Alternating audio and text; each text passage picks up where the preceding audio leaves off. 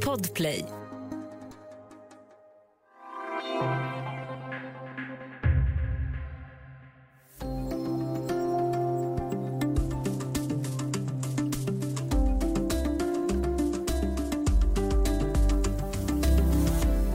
Åland i vattnet mellan Sverige och Finland har en alldeles särskild ställning utan några militärer och med en säkerhet som Ryssland i hög grad kontrollerar. I Studio DN idag om vad som händer nu när detta ställs på sin spets. Jag heter Sanna Thorén Björling och med mig har jag idag Torbjörn Pettersson som är medarbetare på DNs utrikesredaktion. Välkommen! Tack! Vi är nog ganska många som har eh, åkt på 12 timmars kryssning någon gång till Åland, men det är också många som kanske inte har gjort det. Eh, om vi börjar lite enkelt här, var ligger Åland och hur många bor där? Ja, men det ligger, om vi ser det från vår horisont här i Stockholm, så ligger det eh, två och en halv timme med färja. Om man åker upp till Norrtälje till Kappelskär och sen är det två och en halv timme med färja och på Åland bor det cirka 30 000 invånare. Du har ju varit där alldeles nyligen med en fotograf, eh, Henrik Gustafsson Nikander. Eh, hur ser det ut på Åland? Ja, men det är vackert. Vi åkte runt där. Det är vår, det är vackert. Eh, och kommer man från Stockholm tycker man att det är ganska lugnt också. Hur kommer det sig att Åland tillhör Finland? Ja, men Finland blev självständigt då 1917 eh, och då ville men då ville ålänningarna återförenas med Sverige och det var över 90 procent som skrev under en begäran på att så skulle ske. Eh, och 1921 så sa Nationernas förbund att, Finland, att Åland skulle bli en del av Finland, men att de skulle få styras själv, skulle ha självstyre eh, och att de skulle eh, värna det svenska språket och sina kulturer och traditioner och allting. Och, och, att, och, och, det där avtalet sen som skrevs, Ålandskonventionen, skrevs under av ett, antal, ett stort antal västländer, men inte av Sovjetunionen som just då höll på att bildas. Så de hade liksom inte tid med det då. Den sista då och kanske största grundfrågan här i statsvetenskap, eh, du var inne på det lite grann, men hur styrs Åland?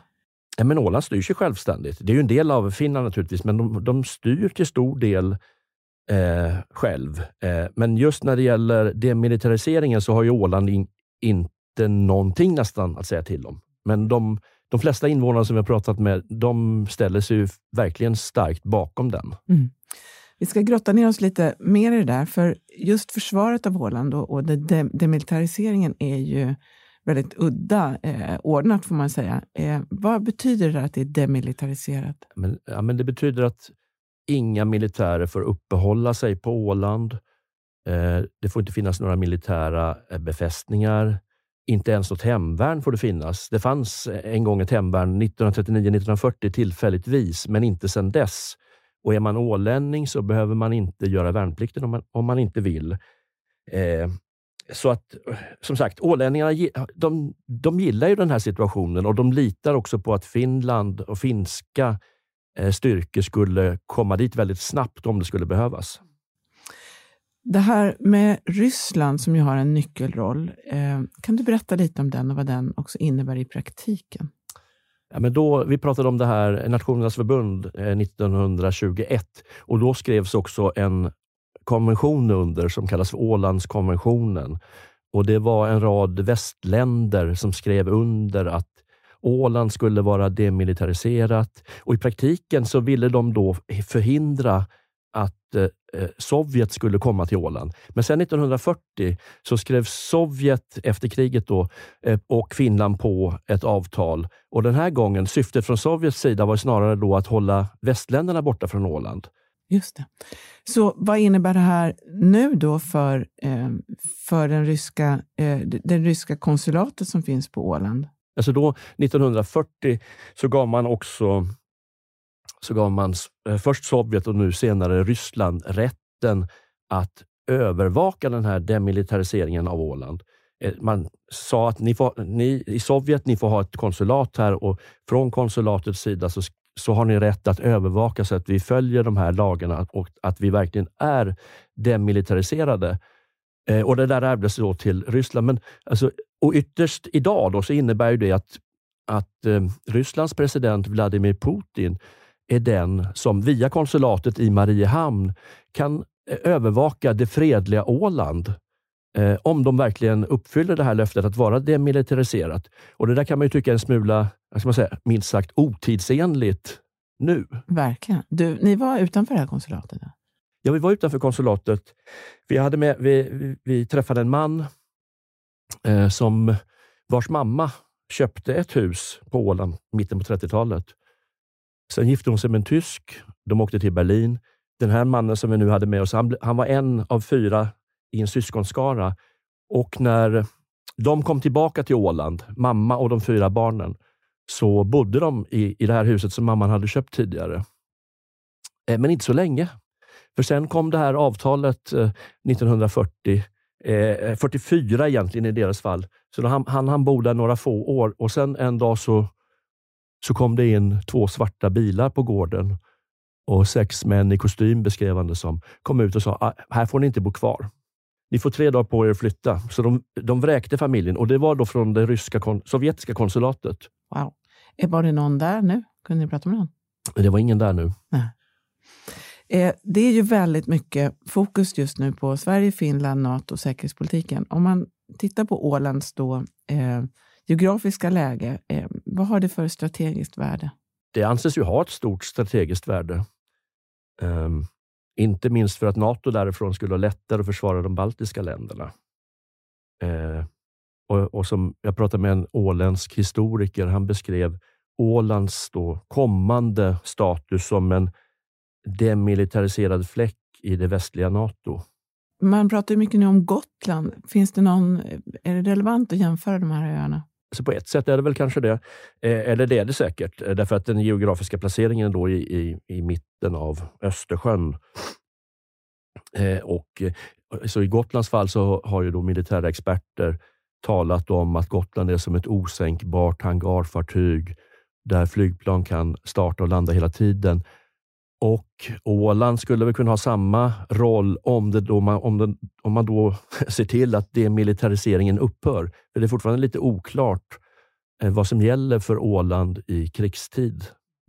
Så hur var stämningen där? Vad berättar folk ni mötte nu apropå den, den eh, nuvarande situationen? Eh, men jag menar, stämningen var ju lugn. Det är inte så att folk är oroade i allmänhet. Men, men det är klart att efter 24 februari då, Eh, och, och, Rysslands eh, inledning av kriget mot Ukraina så börjar ändå folk att liksom tänka och, och prata sinsemellan. Sådär. Och, och som vi fick det beskrivet för oss, liksom, hur kan vi, de tänker så här, hur kan vi hjälpa till på ett bättre sätt i försvaret av Åland? Kan vi lära oss, till, kan vi lära oss olika flygplanstyper? Eh, kan vi få reda på vem vi ska informera om vi ser ett konstigt fartyg här som inte vi känner igen? Och så efterlyser andra, vi borde ju liksom få utbildning i sjukvård så att vi kan ja, eventuellt lägga om då förband på skottskador och sånt. Och till och med starta ett hemvärn, säger vissa. Just det, så det är någon slags liten civil mobilisering då kan man säga? de skulle nog själva inte tycka om eh, ordet mobilisering, men visst, någon slags... Eh, Kunskapshöjande? Ja, visst, absolut. Det tror jag också. Någon, någon, något sånt är på gång. Vill de själva annars behålla den här demilitariseringen? Eller hur, ser, hur ser de ni mötte Ja, ja det, det, det, intrycket fick ju vi när vi var där. Absolut att de vill behålla den. Och att liksom det, det lägger ju djupt i den åländska folksjälen liksom, och identifikationen att här ska vi inte ha några militärer. Så det är liksom det första valet.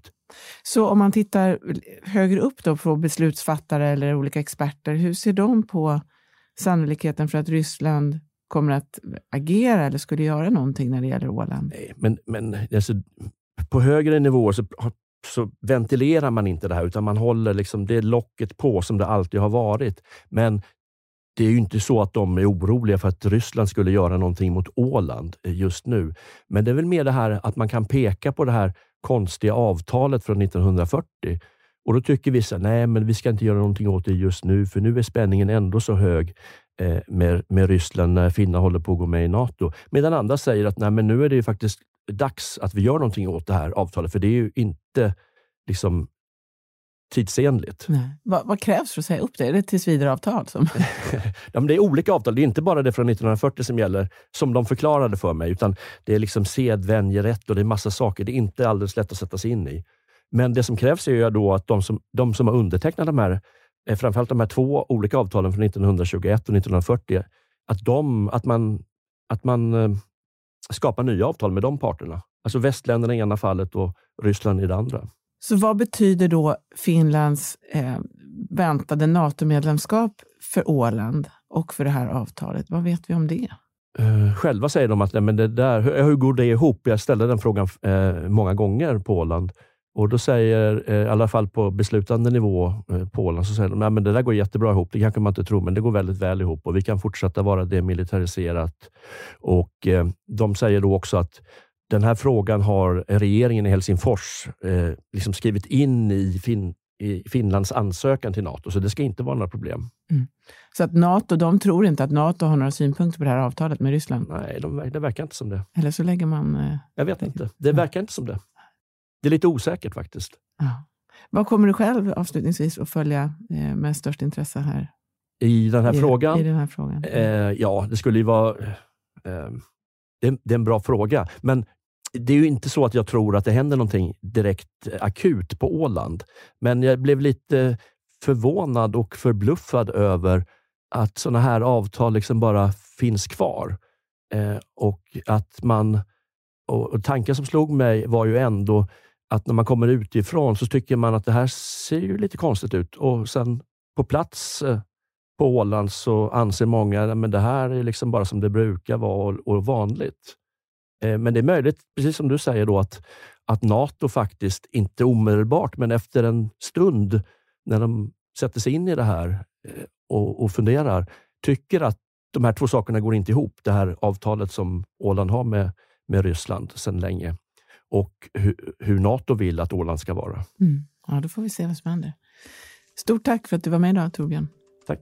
Om du vill kontakta oss så går det bra att mejla till studiodn Kom också ihåg att prenumerera på Studio DN där du lyssnar på poddar så missar du inga avsnitt. Studio DN görs för Podplay av producent Palmira Kåkaremenga, ljudtekniker Patrik Miesenberger och teknik Jonas Lindskog, Bauer Media. Jag heter Sanna Thorén Björling.